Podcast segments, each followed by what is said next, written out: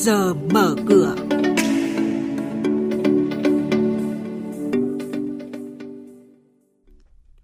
Thưa quý vị, thưa các bạn, những thông tin chính sẽ có trong chương mục trước giờ mở cửa ngày hôm nay. Bộ Xây dựng đề xuất xây dựng nghị định cho loại hình office town, công trình văn phòng kết hợp với lưu trú ngắn hạn. Làm rõ vị thế của Ủy ban Chứng khoán Nhà nước, công ty cổ phần chứng khoán VSM bị kiểm soát đặc biệt. Và bây giờ thì biên tập viên Hà Nho sẽ thông tin chi tiết cùng quý vị và các bạn.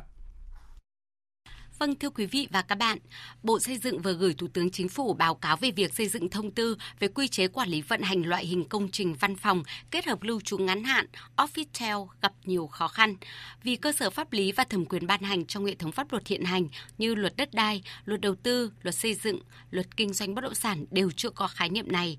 Vì vậy, Bộ đề xuất Thủ tướng cho phép chủ trì phối hợp với các bộ ngành liên quan nghiên cứu xây dựng trình chính phủ nghị định quy định về quản lý vận hành Officetel trong thời gian tới. Ủy ban chứng khoán nhà nước độc lập hay trực thuộc Bộ, đây là một trong những nội dung được nhiều đại biểu thảo luận trong dự án luật chứng khoán sửa đổi.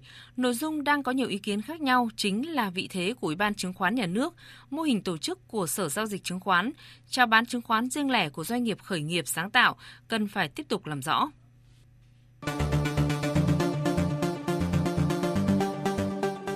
Mời quý thính giả nghe chuyên mục Trước giờ mở cửa phát sóng trên kênh Thời sự VV1 từ thứ 2 đến thứ 6 hàng tuần vào lúc 8 giờ 5 phút đến 8 giờ 10 phút. Thông tin kinh tế vĩ mô, diễn biến thị trường chứng khoán, hoạt động doanh nghiệp chứng khoán. Trao đổi, nhận định của các chuyên gia với góc nhìn chuyên sâu, cơ hội đầu tư trên thị trường chứng khoán được cập nhật nhanh trong trước giờ mở cửa. Quý vị và các bạn, thông tin đáng chú ý trên thị trường chứng khoán trong trước giờ mở cửa với VN Index chốt phiên trước ở mức 988 điểm, HNX Index đạt 106 điểm và Upcom Index đứng ở mức 59 điểm. Đáng chú ý là giao dịch khối ngoại tiếp tục là điểm sáng trên thị trường khi mua dòng 190 tỷ đồng trên toàn thị trường, trong đó lực mua tập trung chủ yếu vào VGC, VIC và men.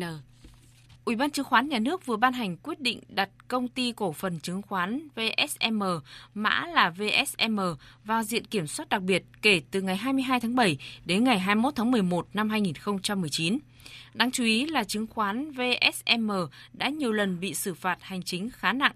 Sự việc gần đây nhất là công ty cổ phần chứng khoán VSM mua bán liên tục cổ phiếu KSA của công ty cổ phần công nghiệp khoáng sản Bình Thuận công ty mà bà Phạm Thị Hinh nguyên là chủ tịch hội đồng quản trị. Đồng thời bà Hinh cũng là chủ tịch hội đồng quản trị, người đại diện pháp luật của VSM. Vào tháng 3 vừa rồi, Công an thành phố Hà Nội đã ra quyết định khởi tố vụ án hình sự, khởi tố bị can đối với bà Phạm Thị Hinh về tội thao túng thị trường chứng khoán. Công ty cổ phần tập đoàn nhựa Đông Á MADAG đã công bố báo cáo tài chính quý 2 năm nay với số lãi tăng trưởng vượt trội so với cùng kỳ. Theo đó, doanh thu thuần trong kỳ đạt 491 tỷ đồng, tăng cao hơn 26%. Năm nay, DAG đặt kế hoạch tổng doanh thu đạt hơn 1.800 tỷ đồng, lợi nhuận sau thuế 61 tỷ đồng. Công ty đang xem xét điều chỉnh tăng kế hoạch kinh doanh năm nay và mua lại cổ phiếu để làm cổ phiếu quỹ trong quý tới. Công ty cổ phần chứng khoán Rồng Việt vừa cùng tập đoàn CEO mã là CEO, tổ chức gặp gỡ các nhà đầu tư.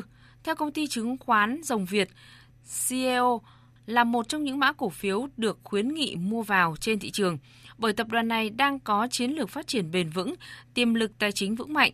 Đặc biệt, tập đoàn CEO cũng đang nắm giữ hàng loạt các dự án bất động sản trọng điểm và dự kiến mở bán trong 6 tháng tới đây.